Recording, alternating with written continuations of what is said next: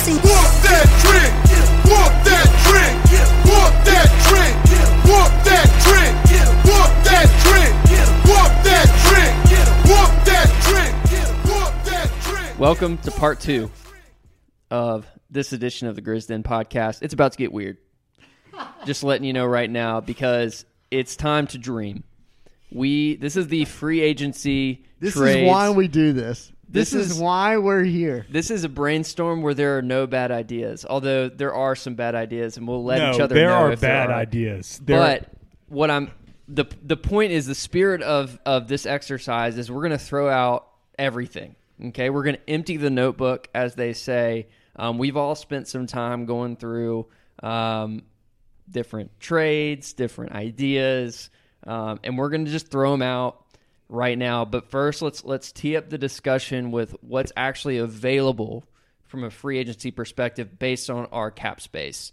So, let's say that the Grizzlies do not re-sign or, or excuse me, do not extend Tyus Jones, Kyle Anderson, Jarrett Culver, and let's say do, they don't draft their two first rounders, they somehow trade them away.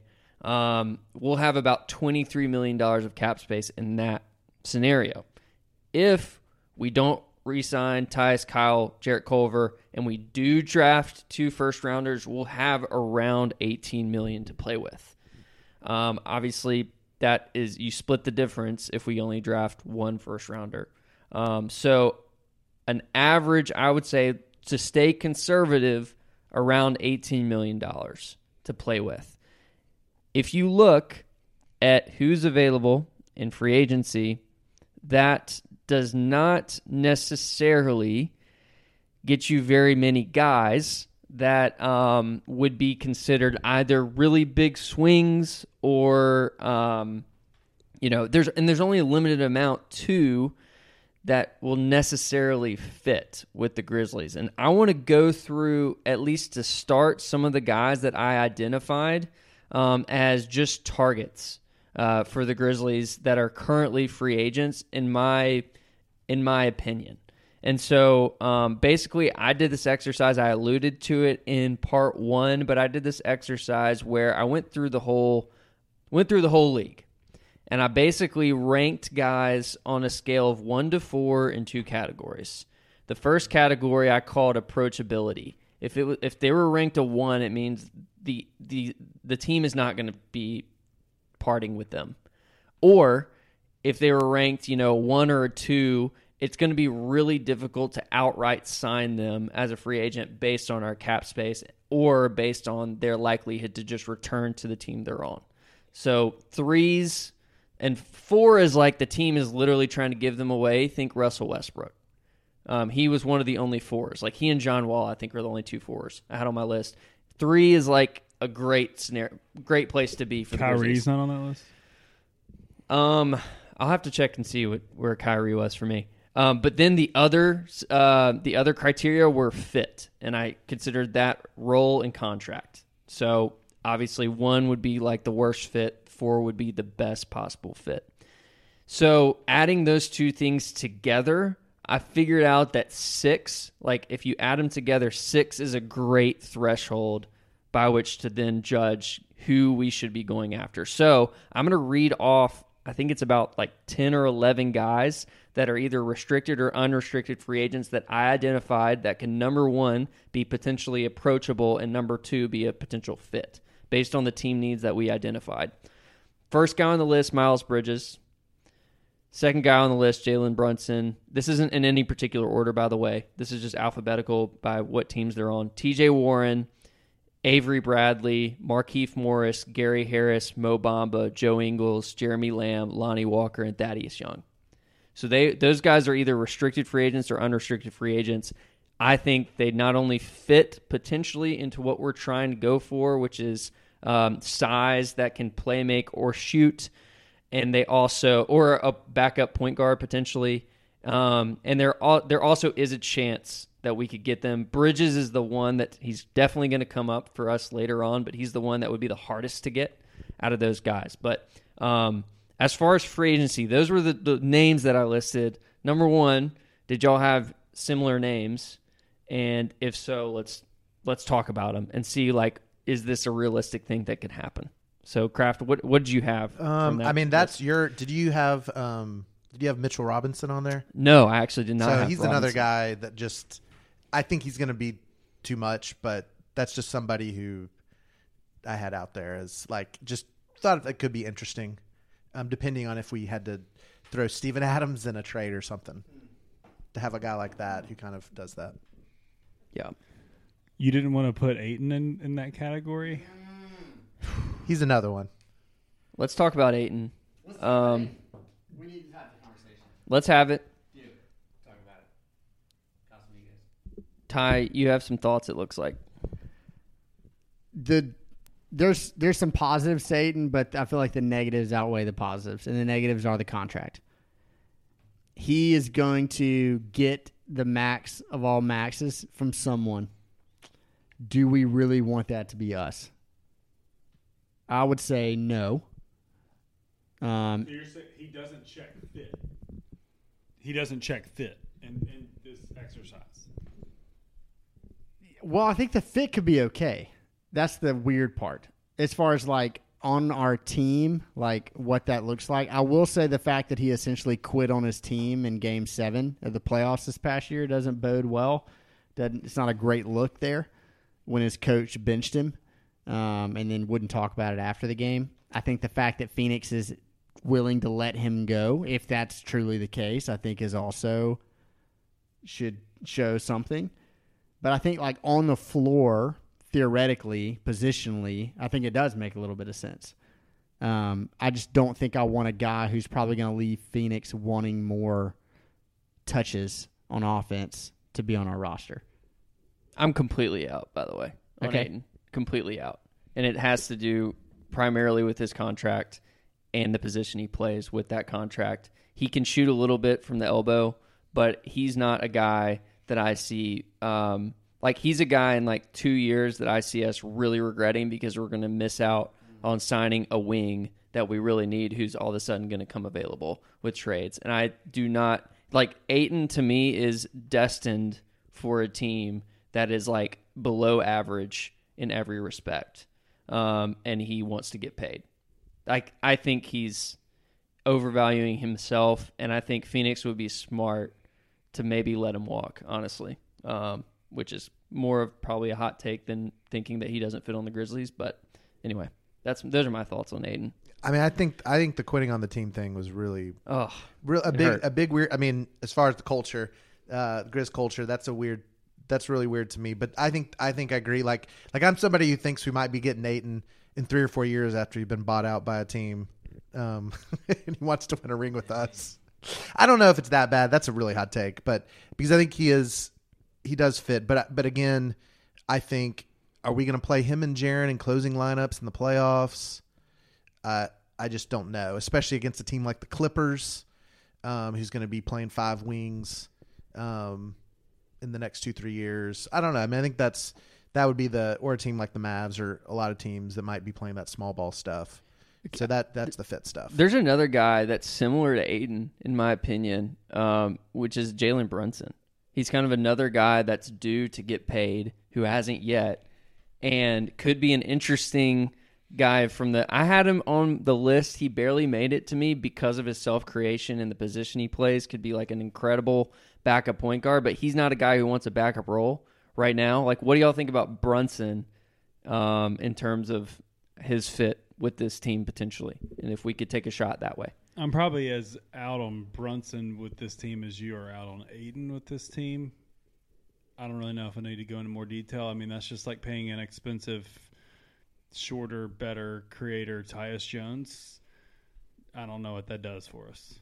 Uh, with both of them, we're also paying a lot of money for positions that is that would be backup point guard and centers that I think you can find very adequate ones on the free agent market for really cheap.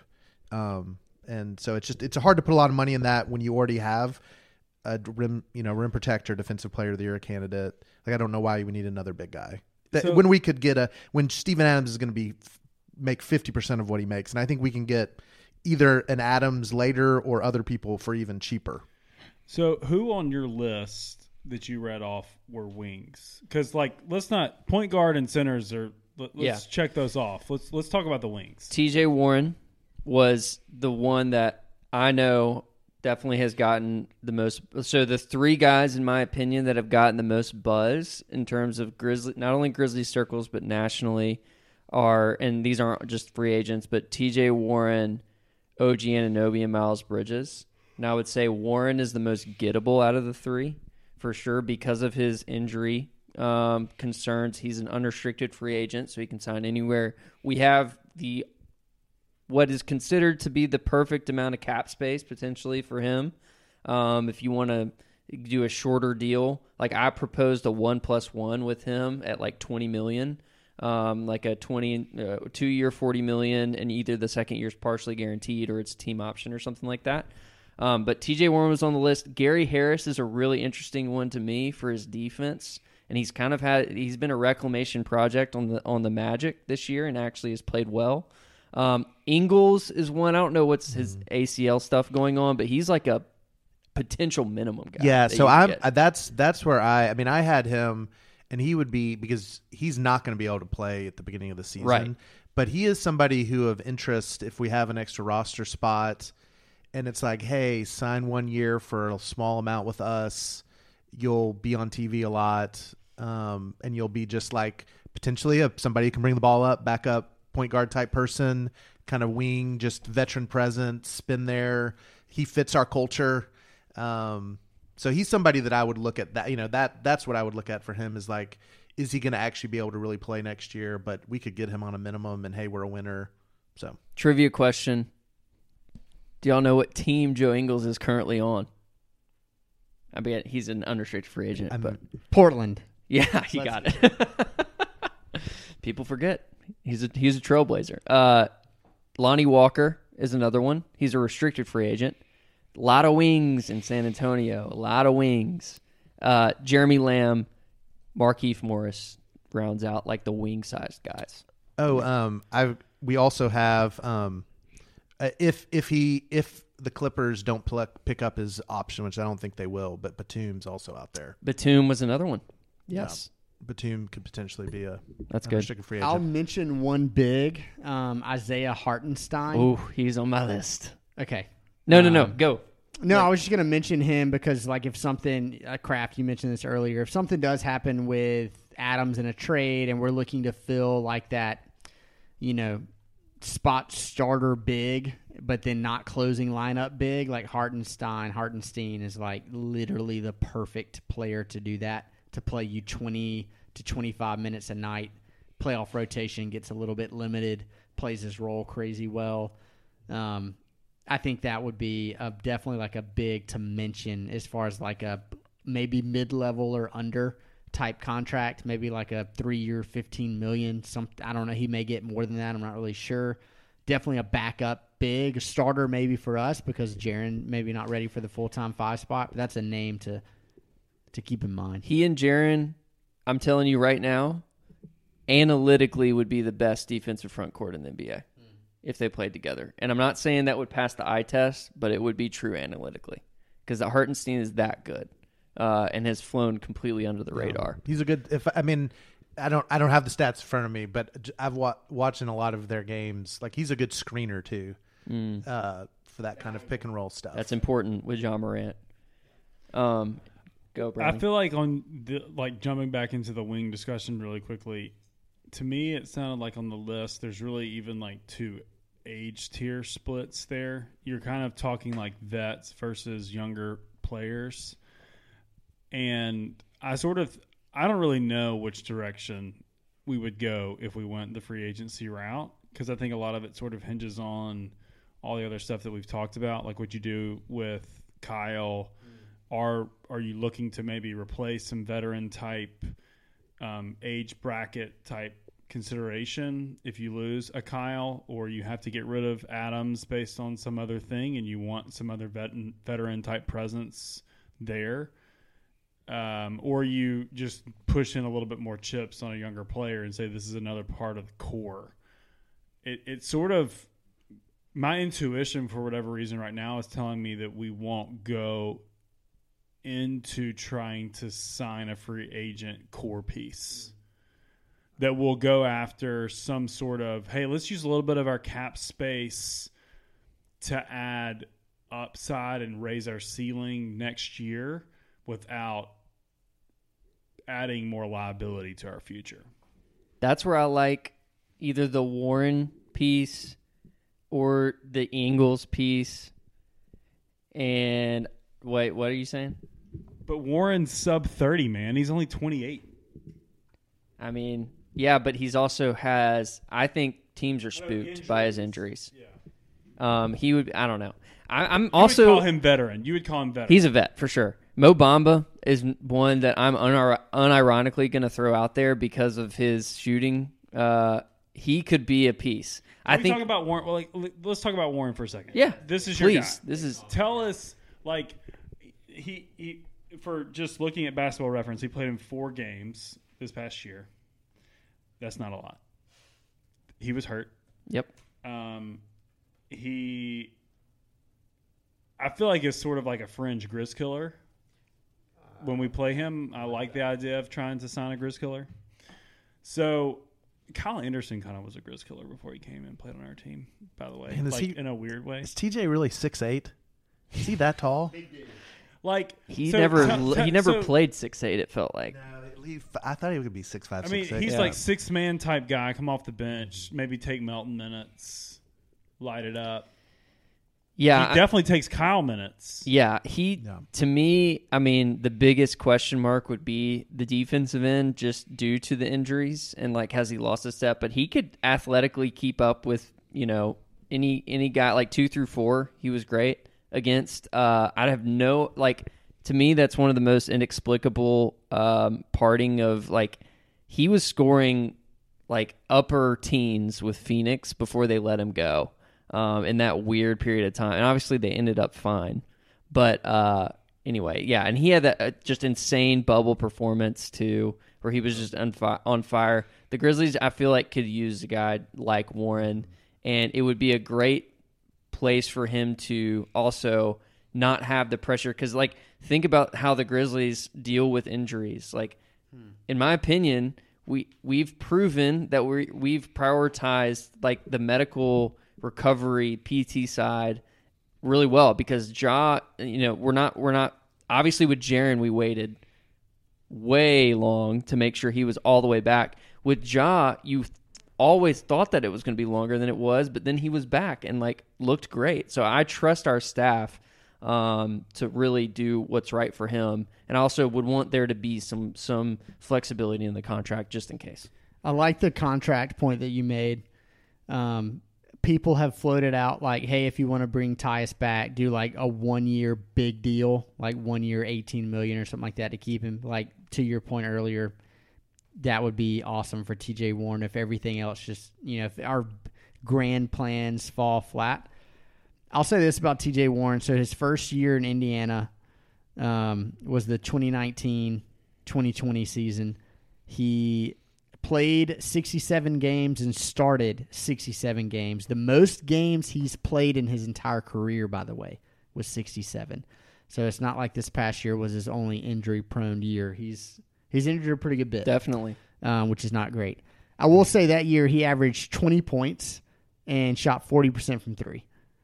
Um, if we could get that guy in Kyle Anderson's role, like al- goodness. Also had a very good defensive rating too that year. Yeah, like if we could, would I hate when people do this too because they're like, like when they talk that people talk about Russell Westbrook, be like, man, Russ triple doubles, like he hadn't averaged that in like four years. Okay, so the fact that T.J. Warren like could come out and, add and score twenty on forty percent from three and play seventy games, if you look at everything, like I made this horrible mistake with Justice Winslow. I thought he was going to be like peak Miami Heat Justice Winslow because he had one good year with them, and I don't think it's fair to do that to TJ Warren either. So the most likely scenario is that he plays 55 to 60 games, plays 18 to 22 minutes a night and a bench role. Yes, he's a really good shooter. Kind of reminds me of what Otto Porter is doing for Golden State right now. Like if we could have TJ Warren in that type of role, like a big wing who can defend, shoot, rebound, not playing a ton of minutes, does his role, injured a lot. I'm pretty sure they're the same age, which is crazy because they both seem like they've been in the league for a while. Like if we could get that guy, um, that would be that would be great. I love the TJ Warren thought though. What do y'all think about Thad Young as just kind of like a vet, potentially if if everything else kind of falls and we don't get the trades we want, you know, he's a guy that to me not only is he Memphis got that connection, but he's then uh, just going to be like he's a stretch four slash five six eight can shoot it, especially from the corners. That's kind of his specialty. Can rebound. Like, what do y'all think about that as just kind of like a fringe option? He's he would be a good Kyle replacement. Yeah. you know, type of person. Although obviously more of the forward, more of the front court than he he couldn't like bring the ball up like Totally. like Kyle does, but could but Yeah. but like that would be.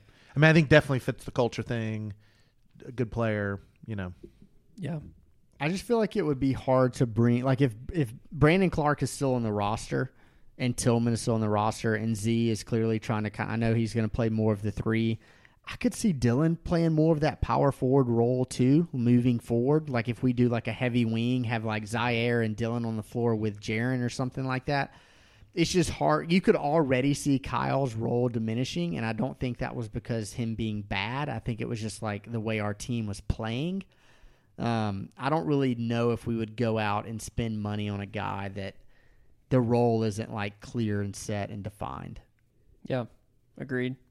Uh, Ty, you were mentioning a potential backup point guard that's been thrown out there. If all, all else fails, uh, an Atlanta Hawk right now. He was formerly on the Grizzlies in Delon Wright. Yeah, I'm pretty sure like his second game with us after the trade, he had a Yeah, triple double. It was Yeah. wild.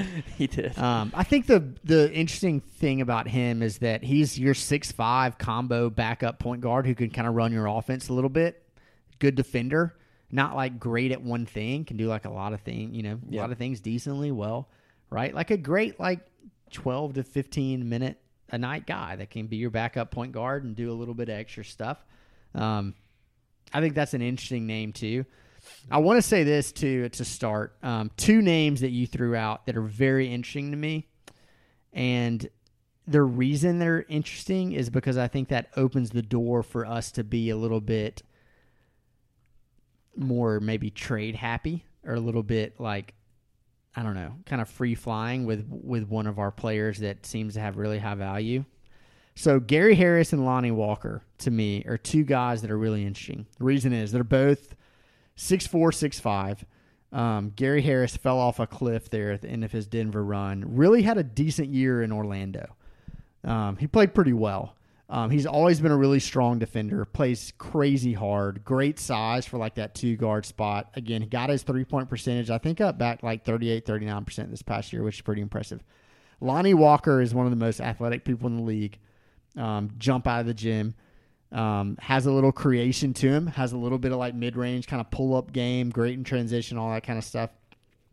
The big reason I, I bring up those two guys, and I'm, I'm sure y'all are already seeing this, is that to me makes makes De'Anthony Melton extremely expendable.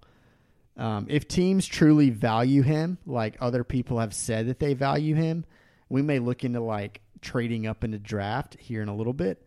But packaging Melton and some other stuff to either move up or get another guy we want, if we know that we can potentially fill not only the Melton role, but kind of that little bit of Tyus ish kind of combo guard, play with Ja a little bit, maybe backup ball handler, shooter. If we could fill that role with a free agent making less than Melton, which I don't think Lonnie Walker would make mess, but less, but Gary Harris might.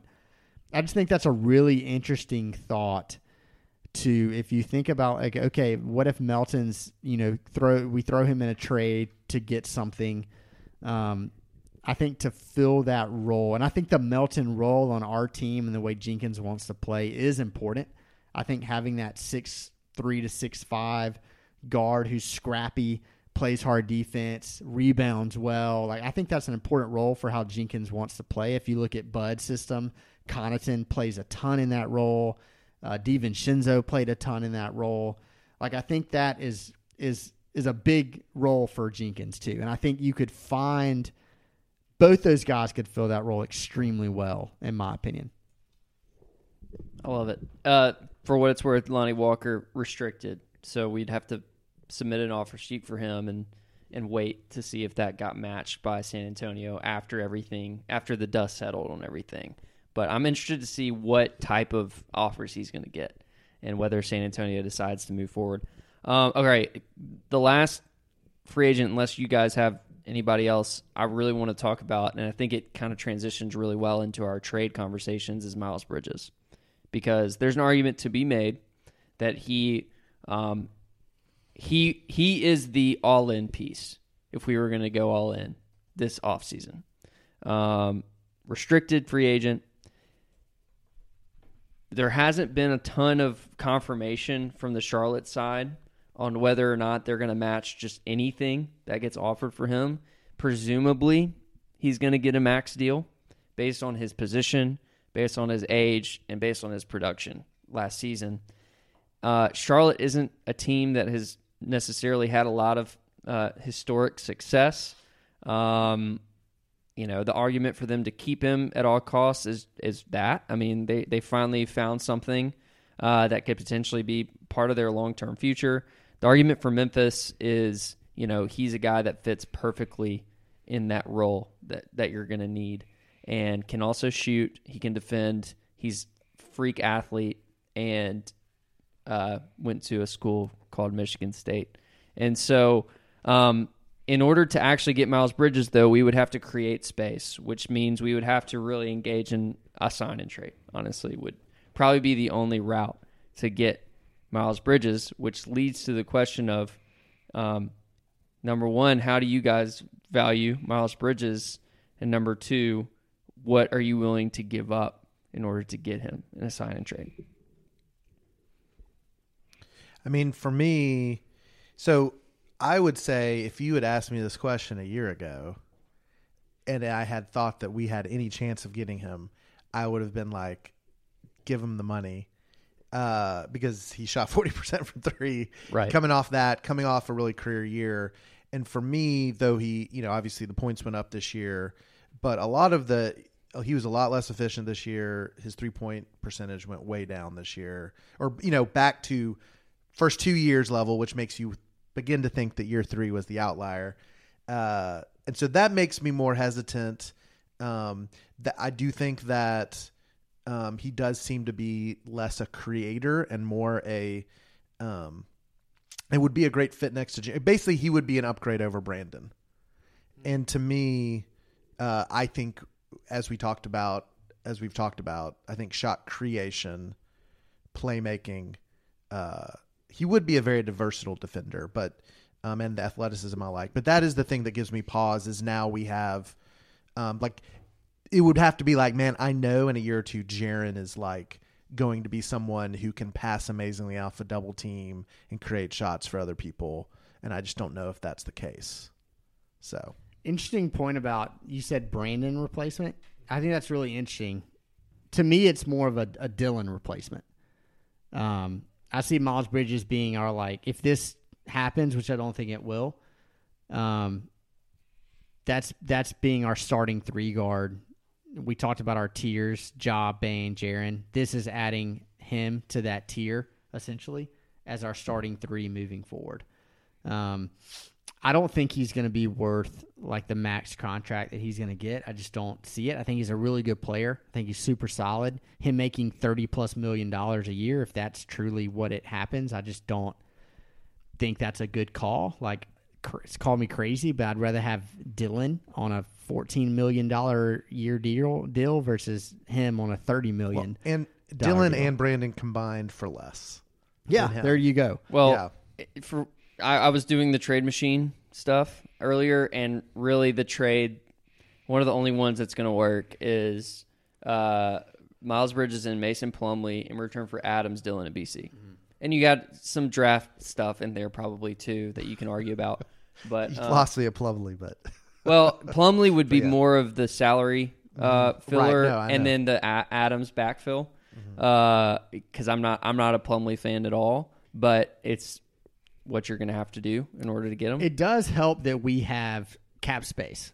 like we you kind of mentioned this on the front end. I Yeah. don't know if this was off pod or on pod, but you mentioned like if you look at like contending teams and their cap situation, like it's comical how much space we have.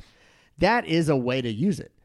Is to take send out less, receive more, pay Bri- Miles Bridges more, right? Because we can take on an extra however many 15, 16, 17, 18 million dollars just by paying him. So we don't have to match exactly. Like we're not dealing with like a hard Yeah. cap or anything like that. You That's have to it. get it within a certain margin. You do, but right. your point is well taken. We can be the team that takes more salary than Yes. less. Yeah, we have a Um, lot of trade exceptions. Like we have, we have six, a- seven million, I think. I think it's around four. Four. Yeah. Okay. I would say the other sort of just like consideration is that his best year was Lamelo's first year. So, you know, I was kind of thinking like a they sort of maybe put the ball in the Melo put the ball in the Melo's hands more this year versus his rookie season. I mean, he had the ball a lot his rookie season too, but that may be a reason why he averaged as much as he did from a three point perspective. This year he went up though, eh, maybe with Lamelo creating, so that, that it's kind of like this weird like thing where maybe with Lamelo creating more, it allowed Bridges to shine. I, it's it's sort of an interesting sort of discussion of well, if Ja's the better the better Lamelo, does his game get even elevated even more? But I I don't really fall one way. I just don't. I personally just don't see us spending that on a young player this offseason. I I just would be shocked. It's it's basically the only option for that all in package. Uh, in in terms of like age, uh, skill set, size. So, but um, okay. Any other free agents before we move to trades? No, I would just put like the like Miles Bridges isn't going anywhere. Like this is fun hypothetical talk. I just highly doubt he leaves Charlotte. Like Charlotte is about to hire a new coach. Like they are literally starting anew in their franchise, and they're going to want to keep around a 24 year old guy who just averaged 20 and eight, right? Like that's a guy they're going to want to keep. And in a small market, he's very exciting. Yeah, like they're not like he's not going anywhere. It would take like Dillon Melton BC two first. Like it would take everything we got, and we're not going to do that. Um, They have a lot of young players too on pretty cheap deals, including Lamelo. right. So The only other the thing time. that you could, yeah, we'll get to that later. All right, um, let's move to trades. Uh, I think we should start with the Anunoby situation. I think that's the one that's actually been reported, and that's just the fact that he's uh, there is a non-zero chance that he wants to get moved somewhere, and that the Raptors might be floating it out. What are our general Anunoby thoughts? How do we see him in terms of fit, and what would y'all be willing to give up in order to get Anunoby? I mean, I'll just say he's one of the few players out there that, to me, is an obvious upgrade over Dillon Brooks. Um, and, uh, you know, and so for me, it would be if there was some way we could get him without giving up the other three, um, the top three, um, and maybe, well, and hopefully not Ziaire either, but, um, but that would be my big, like, he would be, um, he'd be, he's one of the few guys out there. I'm like, he is obviously better th- with us than Dillon Brooks is. So. He clearly raises our ceiling next year, and you know the next couple of years, right? I mean, so man, I, like I guess let me say it this way: What do you think? What is what is being floated as what it's going to take to get him? We're dealing with another competent franchise. Yeah, that's Which what, sucks. who, who want who who has a lot of wings and wants to center. Um, se- seemingly, I mean that's at least from listening to other people, that's something that they would would like, and we don't necessarily have that to to give up. So, So that's a good point with the wing thing because a lot of people like your initial inclination is like, oh, Dillon's in the trade. Like, to me, if you're Toronto, why are you trading OG and getting back kind of like the worst, ver- like a little bit worse version of that for like an extra first round pick? Like to me, Toronto may be looking to fill like different different roles. Like to me, Brandon Clarke would make a lot of sense to them. To me, De'Anthony Melton would make a lot of sense for them. Like those are the two guys in the trade that would make the most sense. And honestly, if you just take De'Anthony and BC for OG, like that works, right? Like that trade is a success. It can happen. I, I, I think picks would ha- potentially have to be Yeah. thrown in for that. But like as far as player swaps, yeah. I don't know if that makes sense. For I us have to Adams Dillon in and the OG. trades Sure. with them too Sure. because they're going to need a five. Sure. Um, and that just makes sense to me. Uh, but yeah, Melton is also there. I would just like you were saying, Kraft. Like, does it make it? If OG was on the table and they said it's going to take Dillon Brooks, like, is that a deal breaker for you guys? No. Like it's it's the other four. I mean, which Yeah. maybe should go you know go back to my tiers, but Yeah. But I mean, it's Ziaire that would be the the one that would be the more nervous that they would ask for, um, because I don't I don't think we would trade Bane, Ja, or Jaren for OG. Okay, so Dillon and two first for OG. Who's what do y'all say? Yes. I, yes. Yeah, Our firsts are not going to be good for the foreseeable future as well. I mean, I'd I'd yeah I'd be willing to part with the 2024 Warriors one too. Same. Yeah. at some point. OG's perfect. He's perfect for us because he is like one of the best. he's one of the best one-on-one defenders in the league right now. Like he has injury concerns, which is the only thing that would make me nervous about Masai being Mm-hmm. like, "Yeah, go ahead." Hmm. Like we know some things that you don't know about his whatever knee or whatever It's Like been hurting Heat, him. the Heat did with Justise. They're like, take him. Yeah, so there might be some PTSD there, but I also think that if healthy, he is. The other part of this too is he's reportedly wanting a bigger role offensively on a team, and I don't think he could possibly take the amount of shots that Dillon has taken in the past. So I'm willing to give him an upgrade if it's less field goal attempts than Dillon Brooks has had in in games. So like that could pretty much work well, especially if he wants to try and grow his his actual one on one game offensively. Right. I mean, I mean, the reality check is for us. I mean, even in, unless we're just an amazing team in three or four years, dynasty like culture, but like we're we're gonna have to take advantage of a team who has to unload a guy because he's unhappy and wants to leave, and that so that to me is the big part of this is he doesn't want to be there, and so now we can kind we we have a chance at like not getting just destroyed with having to give up everything for him. Um, you know, so Do you think we're a place that he would want to come play? Why not? Who who does not want to play with Ja Morant right now? That's my question. and just our on the culture. young team. I mean, Ja Jaren. What else do we need to say? And we'll pay you. You know, you have a role if you're good enough. Like we have the room, we have a rich owner. like, come on. Um. All right. What are other trade candidates? I have a list here. Can I ask this real quick? What's the likelihood that OG happens? I'm gonna say a low percentage likelihood that happens. I, w- I would like my first thought was like ten percent. I think we would have to call Toronto and basically be like, what will it take?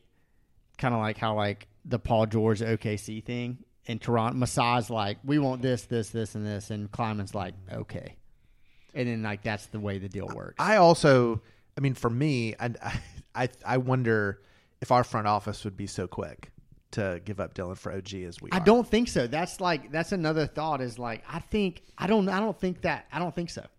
I'm not saying I agree with it. I just don't think so. Yeah. I think the other part of it too is they've proven that even in the big swings, they're trying to be on the positive value side of the trades. And this is not a trade that I think you're going to end up winning necessarily from a value standpoint unless things play out like unless we send somebody like BC and he just tanks or whatever. So, Again, kind of when I was talking about. So another way to think about this is, let's say we do like a two player, two for one, right? We trade two, we get like so. For instance, let's say they just have to have Dillon, and like so you have Adams in there. Let's say they don't ask for that; they ask for Dillon and BC or Dillon and De'Anthony, something like that. Back to the earlier point, if we trade De'Anthony to me in free agency, I feel like we could make a run at someone that could replace him. BC, you could argue we could do the exact same thing. Maybe not the exact role. Um, I'll just throw this out now because a lot of people have mentioned that this probably isn't new if you've kind of followed the Grizzlies a little bit. But like Kyle Kuzma could potentially be available from Washington.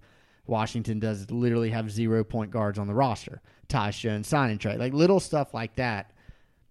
You could see us kind of filling those spots, right? Because we will still have flexibility financially. OG does not cost a ton of money 17 million is not that much money, especially in today's world with a starting three guard of his quality. Right. So I feel like we could kind of shift things around.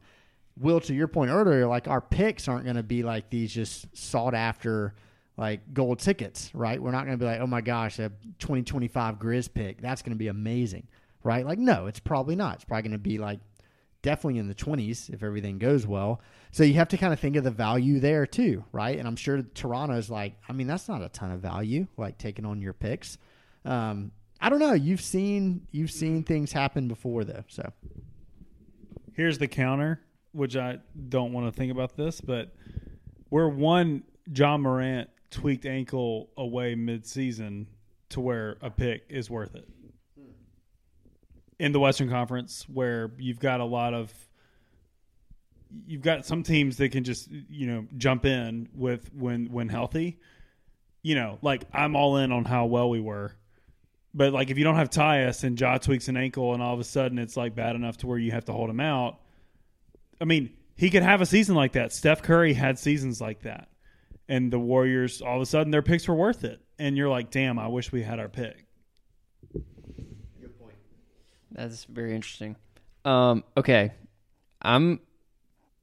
Y'all tell me if you don't want to do this, but I have this list right here of all the guys that I've made, like from this that spreadsheet that I referenced earlier. What I did was I took uh, I took height. Uh, this is a stupid formula. Y'all are gonna laugh. Basically, what I was the things that I thought were the most important were height, age, true shooting percentage, and defensive rating. And so what I did was I made a formula basically like height, and I converted to inches. I said height minus age is like great, because the higher the number, the better. Uh, average true shooting the last three seasons. Don't give away the smarts here, man. I And mean, I go ahead if y'all want to do this, go ahead. And then average defense rating the last three, and basically did a, a calculation with that. And um, I'll, I'm just going to read y'all the ranking that came out of this formula. So this is this is the modern day PER basically for the Grizzlies. Number one on the list from this formula, Harrison Barnes. And keep in mind, these are the lists of guys that I thought were not only gettable, but they fit this role that we're looking for. So I, this isn't the full league. This is like who I've determined sort of subjectively. Next on the list, interestingly enough, Trey Lyles. He'd be a very, very, very like minimum guy. He's that's a small sample size guy. I know. Cam Reddish, Naz Reid, Miles Turner, Jerami Grant, OG, Dorian Finney Smith, Larry Nance Jr., Maxi Kleber, Terrence Davis, Danilo Gallinari, Andrew Wiggins, Tim Hardaway Jr., Bojan Bogdanovich, Kevin Love, Gordon Hayward, almost done. JaMychal Green, Justin Holiday, Kenrich Williams, Terrence Ross, Jae Crowder, Jordan Clarkson, Nick- Batum, Will Barton, Matisse Thybulle, and Kelly Oubre. Those were the list of guys. interesting that Oubre was last. Very bottom.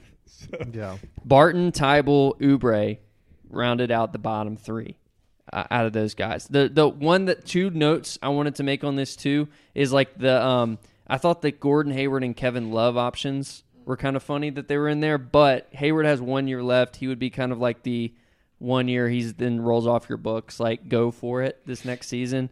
And then uh, same with Kevin Love, um, who just his, his contract is similar to Hayward's. So of those guys, who stuck out to you? Of, of guys that you would you would like go after, Barnes would be is willing. really interesting to Yeah. me because he's the veteran Kyle replacement. He can play defense. He can shoot. He he's a team guy through and through. Barnes, I thought was really interesting that he uh, and Miles Turner always seems to show Yeah. up on these lists So- for us. So So one of the so it's funny that you did that. So my list that I did was kind of I grabbed the teams that I felt like I would want to trade with. Um, some of that is because their history, their history of being able to be taken advantage of. Uh, they're in that place where uh, they want to win now, um, but they're not. You know, they're not good enough. But they want to win now. They want to make the playoffs, so they want to make some moves. Also, teams that maybe have high draft picks, and now it looks like they might be. Gl- you know, there might be a glut of something. So, like in Orlando Magic, who are not going to make the playoffs, but they just got a lot of players and probably are interested in getting rid of some people because they have a high draft pick. Um, and so that's what's interesting for me about the Kings because the Kings kind of hit all of those things of having a lot of guys, especially having a lot of guys that play similar positions, and having and having players like Harrison Barnes, Richaun Holmes, and other people that I think would be interesting for the Grizzlies. That and I think that they could potentially be interested in things that we're willing to give them. The one problem is Kings probably won't be interested in our draft picks because they always think they're gonna they're gonna make the playoffs. um, but I think Harrison Barnes is is a big one for me that like stood out as gettable and that would immediately I think like increase our sort of ceiling, especially like just like that to be you know a Kyle Anderson improvement, like And- people yeah. that would make us better than we were last year. He's also one year left on his deal, so theoretically, if you trade for him, it would probably take having an extension number in mind for him that's Mm. lower than what he's making right now, which is 18. So it's like you could potentially have him for four more years if you trade for him now. Yeah. Do y'all have a do y'all have a specific trade layout for Harrison Barnes? No. Do you have one? Craft? I don't have one. I should have. No. so It- when I y'all say gettable, and y'all don't even have an have a trade. no, I mean, I think it, it would out. take, they would probably, I mean, we could just take them into our tra- cap space. Okay. Technically, yeah. they that's would true. create a huge trade exception. They would.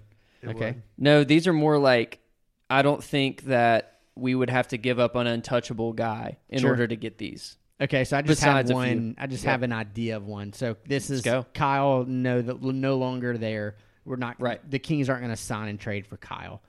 Right. Kyle is going to a contender if he leaves Memphis. He's not going to Sacramento. Um, Tyus, they have a billion point guards, which kind of leads to the issue with the trade. But so Harrison Barnes for uh, Melton and, and pick twenty nine of this year's draft. What do y'all say? Call it in. Yeah. Yep. Yes. I'll take it. I mean, I, I would. I'm pausing just because I, I still have a soft spot for Melton, but I think the reality check of where I think our front office feels or coaching staff feels about Melton, that that would be one. That So who says no in that scenario? So again, we get Harrison Barnes. The Kings get Melton, who again they also have. He's not going to start for them most likely. Uh, Harrison Barnes started for them most of the year. Um, pretty pivotal player for their rotation. Um, and then they get 29, who I mean- the Kings probably can't do anything. it's also with gonna- that. I'd obviously So- I'd give up 22. Yeah, but it also depends on who they draft it for. You know, it's like if they take Shaedon Sharpe or something like Sure. that, who they want to develop and don't want Barnes to clog, and it's like, what are the Kings doing right now? Like they're just, I mean, they're they're delusional, like in the fact that they just are holding on to this playoff aspiration right now, which they really should just freaking, I don't know what they should do, but like rework their whole team. Uh, but that that would be the only problem with the trade is like if they are some for some reason holding on hope to this. So let's say this. Let's say Sacramento's like, no, we don't want 29. We want Brandon Clark. So the trade would be Harrison Barnes for Melton and BC. Hmm. I'd say no to that. Okay. Uh, that's okay. I would probably say no because there's other guys that we could probably get to not put BC in the deal that are comparable. No. And he only has one year left on his contract. I'm just not year. as high on Harrison Barnes. I mean, so I wouldn't give Yeah. up. I'm fine. Melton is a nothing to me. like my like I would see. I mean, honestly, I would see if it's the like if the Kings get somebody at four, and they just look at their roster and they're wanting to do. I mean, they're probably not going to do that, but they're just thinking, you know, Harrison and Domantas Sabonis don't really work out together. We're we're trying to figure things out, and then we are like, hey, do you want the 22 pick? We'll take Harrison Barnes' contract or something like that. I mean, this could also be honestly, he's a big expiring contract at the deadline too. So this could be like a deadline move that we could make. The other th- small thought I had was Richaun Holmes. I don't know if that would be included in any kind of way, but like Sabonis and Richaun Holmes, I don't know how that would work together. See, I think I think Harrison Barnes plays great with Sabonis because Sabonis is very much like ball in his hands at the elbow, making plays. Harrison Barnes is floating on the perimeter, just ready to nail threes. Um, I could see him them wanting to hang on there. But if they're just kind of like, let's just get off the contract, let's try to get younger players, more assets, whatever that looks like and Richaun Holmes is somehow involved too, and then they ask for I don't know a little bit bigger contract. I don't know if they would take on the expiring of Steven Adams. You know, kind of what we you know take on a little bit longer contract to get assets back. I don't know if we would attach a future first to that. I highly doubt we would ever do that. That's a thought too. Um, but that's the only only real thing that makes sense for us. And I guess I'm not a Kings fan, so I don't really know how they think about Harrison Barnes. But if you get Melton, you get a combo guard that can do a little bit of everything and another first round pick, even though it's late. And you give up an $18 million contract in Harrison Barnes, like maybe there's something there. I'm not really sure. That gives you more cap space to take on other assets to or take on other money to get assets back, something like that. I don't really know. Um, just an interesting thought, but that's the only real thing I could I could come up with there.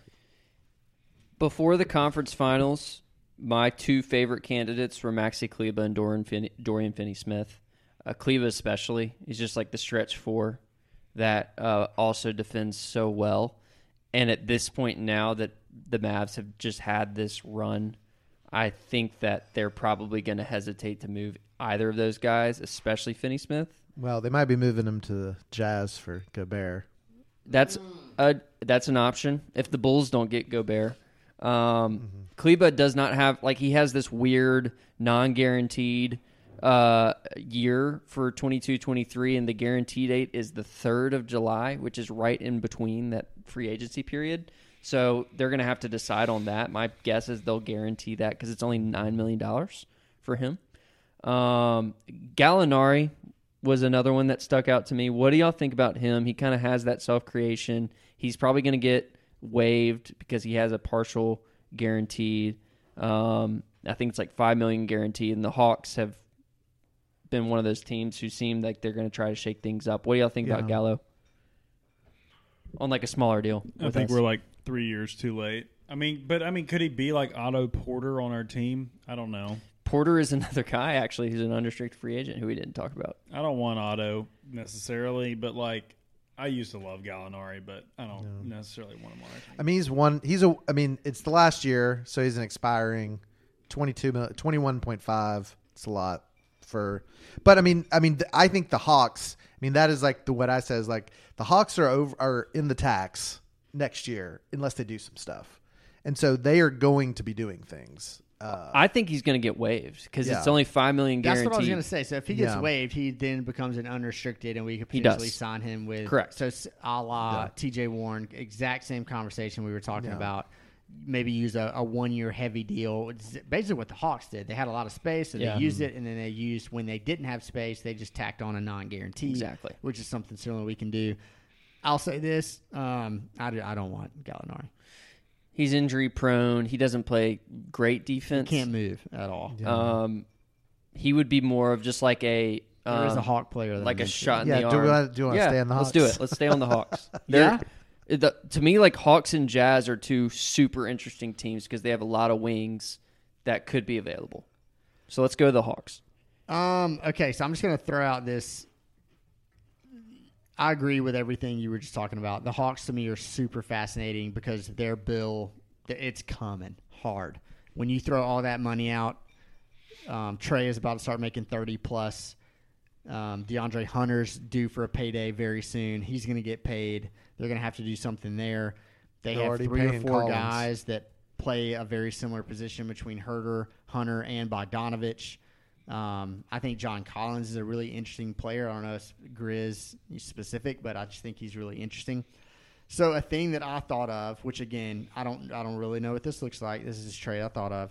So we move up to get 16. Again, I think this is very Grizz heavy. And after I came up with a trade, I was like, no way Atlanta would do this. Um, maybe if I make an adjustment. Anyway, we get Bogdanovich in 20 in 16 this year 16. Um, we give up Melton and 22, so we save them 10 million a year. We move up six spots, and then I also have us throwing them a second rounder in the future. I think if you replace that second rounder with a first rounder in the future, I think the deal happens. Um, whether that's enough to move up from 22 to 16, whether that's enough to take on Bogdanovich over Melton, their deal is both. They both have two years left on the deal. Bogdanovich is at 18 million and Melton is at eight. So again, about a 10 million dollar difference. I'll say, kind of speak on the Hawks side of things. Is yes, they move back in the draft. They still keep a pick. It also saves them ten million a year moving forward. It also gives them an extra, at least second, potentially first rounder, depending on how y'all feel about Bogdanovich. For the Grizz, it gives us a six six shot creator on the wing.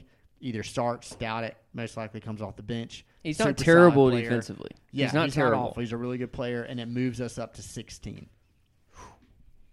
So let's just assume the second rounder in the future turns into a future first. So basically, it's 22 and a future first in Melton for Bogdanovich in 16. We say lottery protected on the future first, something like that. I just don't know if the Hawks would do it. But I, it's hard because I, I mean, I just think, like, I have a couple Hawks. You know, I basically have some friends who are Hawks fans, big Hawks fans, and th- I mean, they really like Bogdanovich. And I don't, you know, obviously that doesn't mean the front office does too. But I, I mean, I agree they're going to have to move some money. So I know they're going to move money somehow. It's just the question: is it that? Um, I mean, I'm assuming DeAndre Hunter is untouchable for them. I think they would probably rank it Hunter, Huerter, or I don't know. Huerter and Bogdanovich might flip flop depending on who you talk to. because to. we could throw him in the trade instead of Bogdanovich. But Hmm. he's not. qu- He might not be. I don't know. He, I think it's really interesting. I Yeah. think that idea. yeah, I don't know if I would give up two first to move up six spots, give up Melton and go with Bogdanovich. I just think it's a really interesting thought. And I bet the Hawks would. My thought is they would consider it. I think that's a great idea for a trade. I mean, I think they would like Melton because one, he's defensive. To put next to Trae Young, could potentially be a backup point guard. Um, Yeah. So I think in that sense, He'd fit well. With he them. would be he would be a player they would want. I just I just don't know if they would think like I don't know if we could move up doing that. I think they would think, why are you moving up? We're giving you the better player. It's the future first, Yeah. and the cap It's the money. Yeah. yeah, it's a little bit of that. Is Yeah. the reason. I just wonder if GM. I mean, I don't. I don't know if they care about that PR because the PR wise, it would be like, wait a second, we just gave up the better player, and y'all are getting to move up. But it's the same thing you that like our our front office did the exact same thing last year. Yeah. PR wise, everyone was Right. like, "Wow, the Grizz horrible trade. Can't Right. believe they gave up JV. What are they thinking?" And then the year goes and we win 56 Right. games and everyone's like, "Oh wow." But of course they don't talk they still think we all lost the trade. We definitely did not lose the trade. no. But But I think, but that's I think our front office is better than Atlanta. So maybe so. Can we talk about the other Bogdanovich in the league uh, on the Jazz? You mean Bojan? Taylor Jenkins? he does. He looks so much like him. Bo- uh, Bojan Bogdanovich has uh, one more year at 19.5 left left on his deal. Um, the Jazz are in sort of a crucial point in their um, trajectory as a as a team. Uh, seems as though Donovan Mitchell, Rudy Gobert, both don't know what their futures are going to look like there. They haven't hired a coach, and uh, I think there could be a lot of rebuilding potentially going on with the Jazz. What do y'all think about Bojan as a potential guy to uh, to target for the for the Grizz? One, it'd be a very similar deal to like the Barnes question. I worry about him defensively. Yeah, he's not great. That's that's the that's my big worry with him. He can create with the best of them, but yeah, defensively it's tougher than a Barnes. And like, what does it take to get him? Like, I'm sort of curious if if our front office is viewing like, do we want to trade with another Western Conference team?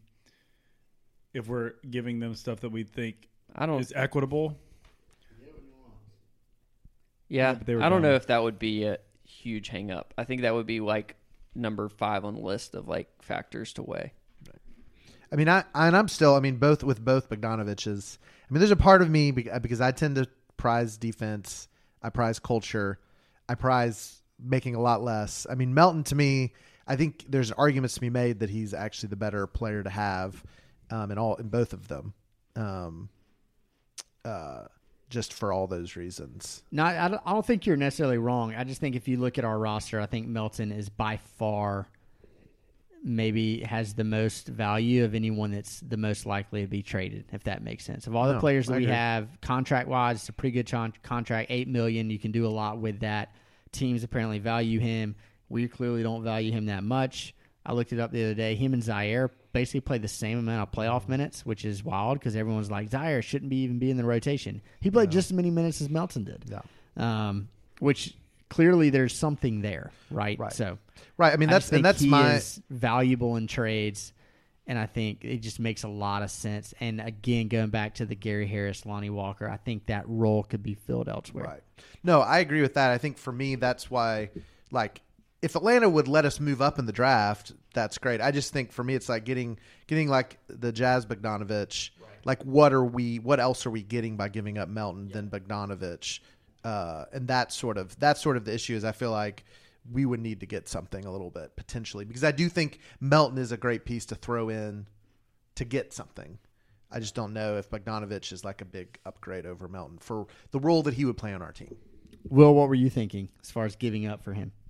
Uh, it would probably have to be just. Uh, I mean, I wouldn't want to give up too much just because it's the one year deal, and I don't know how long I want him after this initial deal because I think he is. Thir- yeah, he's thirty three, so it's like you- you're just it's a rental in a way. So I mean, if you have to give up a player, it would be Melton, um, just because of all the reasons we've stated. What about a, a return to the Grizz for Jae Crowder? One year left, ten million. I don't know what the. What I love Jae Crowder. I uh, the, but you know the funny part is he probably is a big reason for the culture we have. I think he would really struggle by not being one of our closers though. Yeah, Now, yeah. like I think him not being in our closing five or starting five would be would be hard for him. He's only 31. That's kind of crazy to me. I would have said he was 35. Honestly. Um, okay, any other guys that you want to talk through? Any other fake trades that you want to make?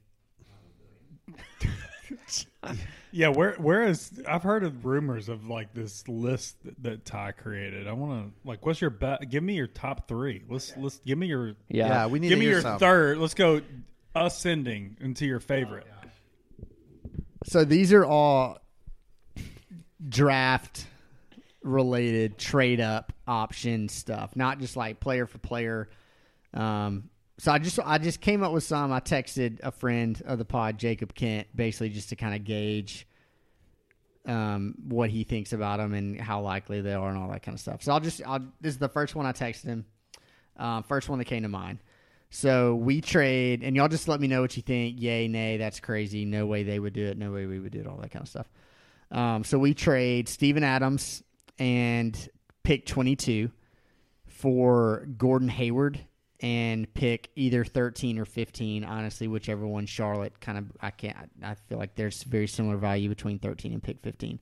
Um, so we move up minimum seven spots, um, maximum nine spots, which I feel like is a pretty big jump.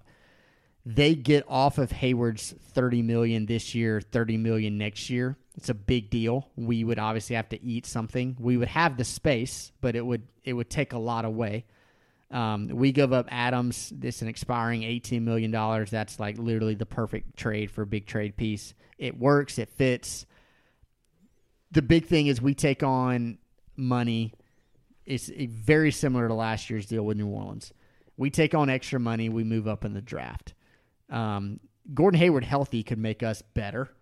Um, he hasn't been healthy in quite some time. Don't really count on that necessarily. The big thing is like, hey, we're moving up seven to nine spots in the draft. We're getting a playmaking wing who potentially, if things work out, still doesn't like take us out of you know Western Conference Finals contention, and we try to look for a center elsewhere. Isaiah Hartenstein, Steen, who we've mentioned earlier. Call it in for me. Love it. I'm in. I believe in Gordon. I mean, Hayward. I love Gordon Hayward ex- if he just stops getting I know. injured. But I, I mean, I that's another one where like that would be that would really interest me. I just wonder. I just think like MJ so loves him and wants to. I just I think he wants to keep him too. Like I I think he they I think the Hornets keep thinking, well, we're we're a very good team with him, and I just think that's they will hold on to that a little bit, but. I don't. I mean, but I think that's actually that. That's a great trade. with Bridges I- I like it. signing too is the big Yeah. piece. And I misspoke earlier Yeah. because I I had said he was expiring after this year, but yeah, you're right. He has two years left. I'm out. I I just it feels too much like Chandler Parsons uh, for multiple reasons. PTSD over This there. is why Ty loves it. he loves Cancun. It's different. I mean, bless it. Like I wish that I wish that Hayward looked a little different. I just there's there's too much like culture, like historical issues. I think with that one to me that, uh, and it just doesn't. I I'm just I just continue to bring up the like what Kleiman said. It just doesn't match to me. That doesn't match a like this. This makes us a contender for sure. That's a for sure bet. It's I don't know. I think if we make a big bet, I think I mean His it's too creation risky. is so good. I, I really think if he's right, he's one of the perfect guys that we could slot in there. But it is so risky. we can't do. You're, we're not going to do that. if it wasn't risky, there's no chance Charlotte would do it. Is another point I'm trying to make. Like the reason it's possible in the first place is because he he could play 65 games. He could play 25 games next year.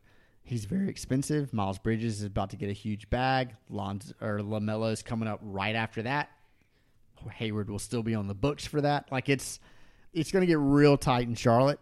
And I could see them again, thirty year old Gordon Hayward, injury prone, new coach coming in, new philosophy, new everything, start from scratch. Let's kind of regroup.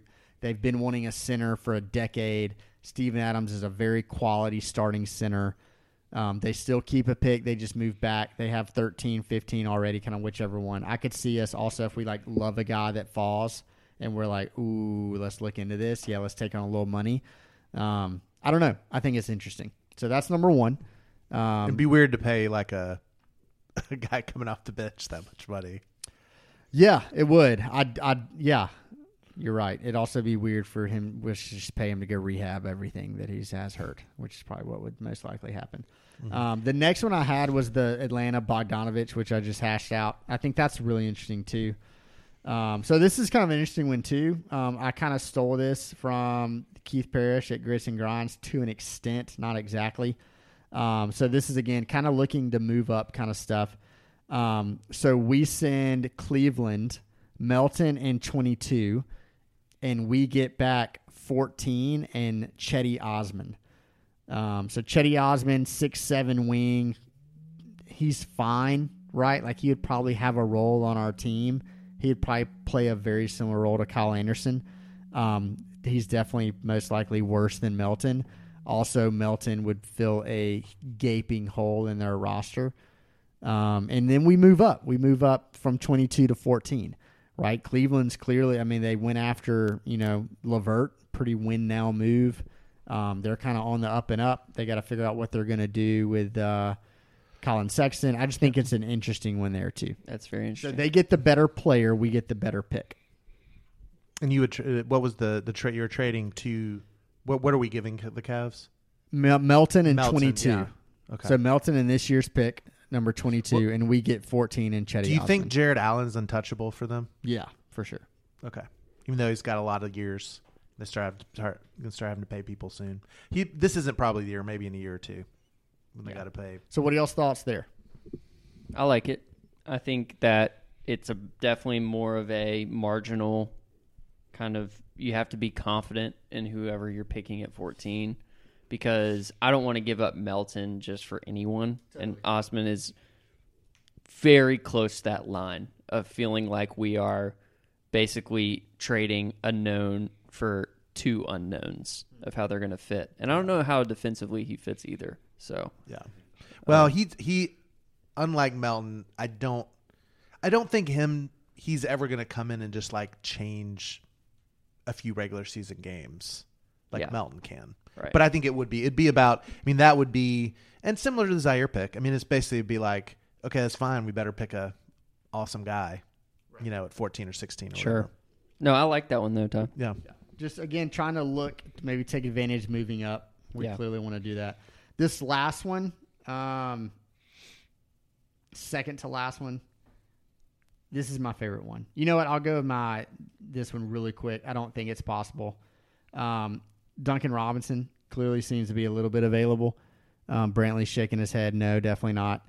So yeah, the thought would be going from like basically taking a, a future first, or sorry, getting a future first from them.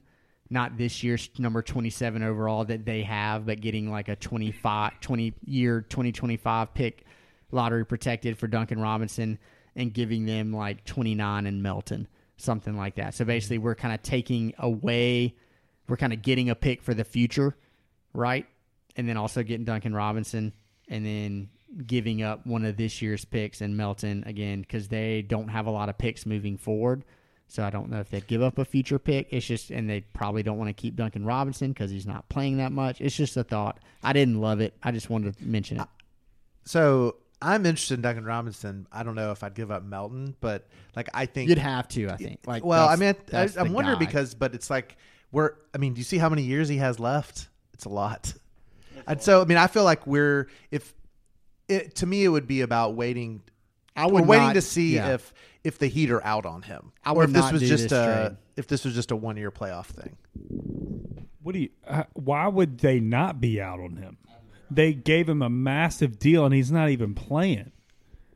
Right. Well, I mean, but that's what I'm saying is for me, I'd be interested be in out. a. I'd be interested in um, similar. I mean, this is a Gordon Hayward type thing where it's Yeah. you're you're We got to get you're paid giving, to get you're let- right. That's what I'm saying. That's my point. But are they willing to do that because we have the space to take for a guy who I think yeah, in the right matchups, uh, and is going to be. I mean, honestly, I think will be way more wide open than he was at Miami, with with with the players we have. Um, you know, the question is, can he play good enough defense? Um, again, not to be a closer, but to be Yeah. somebody who's uh, a knockout. I mean, think about the spacing we would have with him. I, I mean, under, I understand the Heat wouldn't play him, but I'm just saying if we can get a favorable deal, he's he's somebody that I had is just like Is it the H- Heat? how- Or like he can't he can't hang in a Eastern Conference Finals or championship game. That's not opportunistic. Would y'all? He can't. That, well, that I, I'm somebody who thinks that the Heat were wrong for not playing him more, but that's me. okay. So I, I'm anti. I'm I'm against Spo. You know, he's he's not a good catch or He's anything. not a Hall of Fame coach or anything. Kraft here with the takes to quote. but but I'm just saying that you have a guy who has an elite skill and I think has shown a propensity to try to get better at certain things. And I, I just is I'll say this is he he just so much like Bogdanovic is so much better than than him to y'all because then he makes base the same money. It's longer. I think the defensive liability with Duncan is so so so so tough. In the last, if you're going to try and be a conference finals finals team, it's going to get really difficult because the teams, the good teams, are going to target him, which is like like they're going to do with John. So it's like, are you ever going to play them together? No, I mean, I, th- I I think it's legitimate. I'm just saying Yeah. that could it be similar to what we did last year, which is we're letting we're taking on a bad contract um, from a team that could maybe have some upside for us. I don't know. The fact that the fact that he's signed through 2026 uh, six is pretty rough. Yeah. Um. I'll, you know. Oh, with the player option. Yeah. So he. I mean, he's basically going to make. He's going to make 19 to 20 million till 25, 26. I just Yeah. But but I mean I don't. It's I don't know, and it's probably it's probably years of just the Gri- lo- wanting the Grizzlies to have great shooters. But yeah. I just think it's interesting that it's interesting that it's somebody who the Heat are going to probably pay to get rid of. Yeah, he looks he looks like he could be moved for sure. All right, this is my last one. Um, this is my favorite one. I love this so much. Okay, so it's with the Wiz. So Grizzlies send out Melton, BC, this year's 2022 first, the Golden State 2024 first, as it is, top four protected, no real extra protections. We get Kuzma and 10 in this year's draft. That's a lot. Say say what the you get the Grizzlies are giving a up one more lot. time. Grizz get Kuzma and 10 Right. from this year's draft. We give up Melton, BC, pick 22 from this year's draft, and the Golden State 2024 first. You could top 10 protect it if you want to. Yeah. Kind of, I don't think it'll be a top 10 pick, but There's you could do that if you want. So I ju- basically, you're getting like Golden State will be good, most likely. So Washington's getting 2022 from this year, 2024. They're probably getting one in late teens, early to mid 20s, kind of a back half first rounder. Um, they get BC, who's quality. They also have like three guys who play that position, hence why we would get Kuzma. He's much cheaper um, than Kuzma, obviously. And they get Melton, again, combo guard. They would probably kill for a player like that. Um, and then we get Kuzma, um, who I think would fit really well. A lot of Grizzlies people have mentioned that. And then we move up to 10. So basically, Washington, you're getting like a lot of different pieces. Um, and then we're kind of helping you a little bit in the short term, a little bit in the long term. And then we just kind of move up to 10 and then take a shot at somebody. Highly doubt Washington does this. It's not likely people move pick 10. New Orleans did it a year ago, so that's why I'm bringing it up. It'd be tough, I think, with where we are. I mean, Kuzminton is very intriguing. Um, I don't know what to think of the 2024 Golden State pick right now. I think it's such a hard thing to evaluate because of how they look and then like how their young guys are playing. I don't think it's going to be like uh, in the 20s personally. It's I think only it's two be in the years from now. Like that's they're in the finals. I know. Like and Steph doesn't look to be slowing. like I don't think they're going to be bad all of a sudden in 2024. It's not terrible. Uh, Golden State is one injury away. yeah. I I Ah, that's a tough one. My, Ty. my so my thing is really, and part of it is I have not obviously gotten super into the draft, but part of it is just I see it as like there's three players that there's like a top three, and I just part of me wonders if we we can find somebody at 22 or 29 that's as good as 10. I mean that would be the question is like if the Grizzlies just know that there is somebody at 10 that is going to be a rota- a major rotation player for us. And if that's the case, then I am more open to that trade. It's just giving up two people who I think can be part of a rotation on a title team. Um, we just bet like that's just a lot of upside, you know, or just I'm just it would make it would be a big risk, which I don't know if we're willing to do at this point. That's my, you know, I mean Kuzma I guess is gonna replace some of Brandon. Um, I don't know. Do you cash in the 24 chip on Yeah. a number 10 pick in Kuzma? Is the big question. I think that's a, a fair point. I'm going to say this quietly. If I could whisper it, I would. I think I think Kuzma's better than BC. Um, let's move on. So I think you're upgrading there. Personally, Brantley agrees with me. Will Maybe. is like Maybe. giving me the finger. But Maybe. but Um, part of it is wondering Second so chance he- points Ku- are in, in a, important. in a vacuum he may be, but thinking about like the BC Jaren combo, Yeah. Does about the Kuzma does Kuzma does. Kuzma is Kuzma a role person though? I, don't- I mean he's been one all his career. We'll get that's that's different. You each, BC versus Kuzma is an interesting it is. conversation. It's It an is. interesting It topic. is. People will disagree on that. yeah Um, I, I mean- just keep going back to climb a few things which we've harped on. Kleiman basically being like the window's open. If there's a guy at ten that thinks that like this could be like let's not kick this down the road and like save our assets. Like let's go get the guy. And if he's there, I think we would do it. We literally did this a year ago for a guy who everyone considered would be there at 17, which is Ziaire. Like everyone was like, why they move up to a guy that they could pick at just 17? And we did. And we took on money, all that kind of stuff. So now we would basically be sending out assets. We'd be giving some up. But a part of me is like, Kleiman's literally said the window's open. We definitely weren't talking that way a year ago.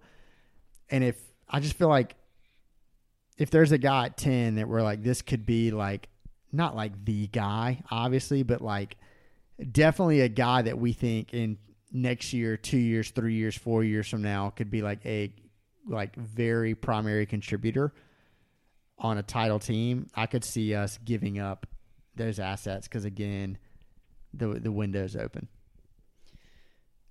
So I think if do y'all have any more you want to throw out? any more trades? Yeah. I, I mean, so I don't really have trades. I more have kind of basically would we be willing to give up like Melton and picks for these people or something like that. And so, um, so a couple of the ones I, I looked at, um, because I looked at more at kind of teams. So like to me, I know the Nuggets are going to make moves because they're over the cap. They they historically do not go over the cap. They just let their GM go because they didn't want to pay him a lot of money. They're a cheap team. Um, and so I looked at them being over the cap, and so then wondering if, you know, we would be interested in a Will Barton or um, or a Marcus Morris. Oh, not Marcus Morris. Uh, Monte Morris. Um, maybe filling that backup point guard if Tyus is gone.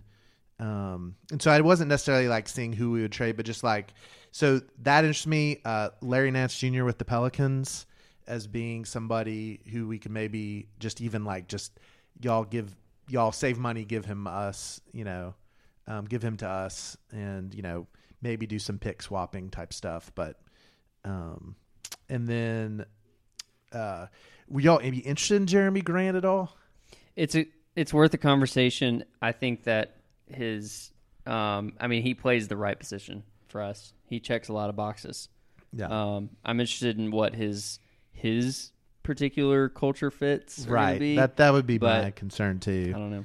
Um, but I mean, he kind of fits. He's, I mean, all all the things we said about the Harrison Barnes is basically the same, like matching salary type, like the same kind of salary, same kind of deal. Yep. Um, and then I just the Orlando Magic to me because they're about to get a big, they're about to get a you know a number one pick. They have a lot of young guys, but they just have a lot of people. Um, Jonathan Isaac, which is sort of like a T.J. Warren type, um, been injured a lot, lots of upside. Who knows? The Mo Bamba was thrown out.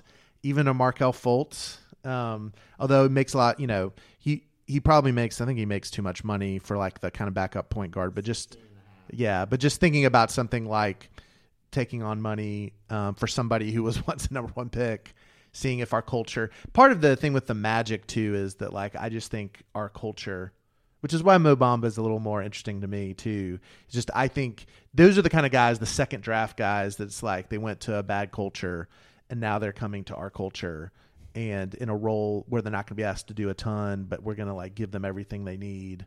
So those are, I mean, those are just sort of like players out there. Um, and then the Knicks are just always interesting because I think they're not well run and they um, are always looking to make a lot of just a lot of uh, moves and are trying to get off salaries and all those things. And so I, I just thought of you know, um, you know, obviously, and Mitchell is a free agent, so he doesn't matter. Mm-hmm. But uh, but looking at a couple of um, of players that I just wonder if they need to get off money, we could kind of like, um, let me see, that that I would be interested in. So they have Fournier on three years, eighteen. Yeah, which kind I don't- a lot. Which I don't want to touch him. Alec Burks, two But years, ten. Alec Alec Burks, Burks, is somebody. Noel, two years. I mean, honestly, million. like a Quentin Grimes who's on a rookie contract who played well, I think, for them. I ended up watching a lot of Knicks games. Like just as somebody who you're paying two and a half, two point three million dollars, and he's a big point guard who can play really good defense. Um, I don't think they would give up. They're not looking to get rid of quickly at all, and I don't know if we need him. Um, you know, they're not going to get up, give up Toppin. So, but and then obviously the Cam Reddish is out there, which I still don't really know why they traded for him, but and he was on your list. He was. So he was on the list. so and then the the only other weird thing, the other thing because I don't, we just played them, but uh, but I just was looking at um, Beasley and Naz Reid Yeah. and thinking if they could be the two of them, get them for something, especially like if we Nas end up losing Adams, um, because I think Naz Reid fits that kind of stretch big. Who could, but also does a lot of the center things. Steven Adams, he he's sort of Steven Adams, not as good of a rebounder, but like obviously stretches the floor. So that's, but that's that was about basically it um, that I saw looking through my notes. No, but those are those are the other things. But I actually think that probably ties more on uh, has the right idea, and that I think if we do a trade, I think it's going to involve draft picks in the draft and moving up or moving back or something like that. All right. I think the name I'm most interested in, just for the record of all the names we've mentioned, is Lonnie Walker the fourth. Could be really fun. I just think he's like a fringe opportunistic move that's like not a massive bet. Get him in a better like he's got better playmakers around him. He gives us a little bit more length and kind of like that Melton spot. I would love to see it. Oh, I had one more. Sorry, one more, and this fits in the Bogdanovic, uh, Duncan Robinson. Even though y'all hated that one, Joe Harris for the Interesting. Nets. Didn't play a game this year, but Could save them he's, some money. he's a guy who I had wanted in the past, uh, who I was interested in drafting if he'd been there. Um, but he makes 18 million, and he would kind of fit all those things. The Nets are another team that are going to be doing a bunch of stuff, figuring things out. Um, has would want draft picks. Um, we could take that on. I don't know. What do y'all think about Joe Harris? His nickname is Beef Jerky Joe. But he is a but he's Duncan Robinson that Yes. actually plays defense. He does. I, I wouldn't mind Joe Harris um, for the right price. I I think I'm out. Um, big time injury history. He would be our oldest player, which is pretty wild. Um, he'd be our only He can 30 year old on the Shoot roster. like crazy. he can't make it rain. He's actually a pretty good defender. He's UVA, good Um, culture guy. He literally that we shot. like. He shot like over forty seven percent twice already in his career. Like he can just stroke.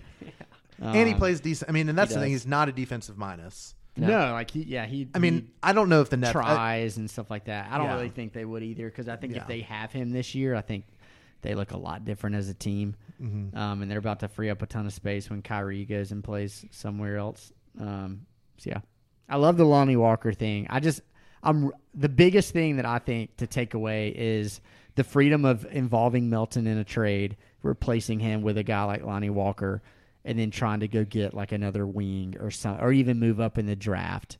Um, to give you yourself a better chance at like a, a, a better prospect do y'all there. feel like Lonnie Walker's an upgrade over Melton? I do. I just I just really think that it's taking a shot at somebody who's not gonna just be a somewhat zero in the playoffs.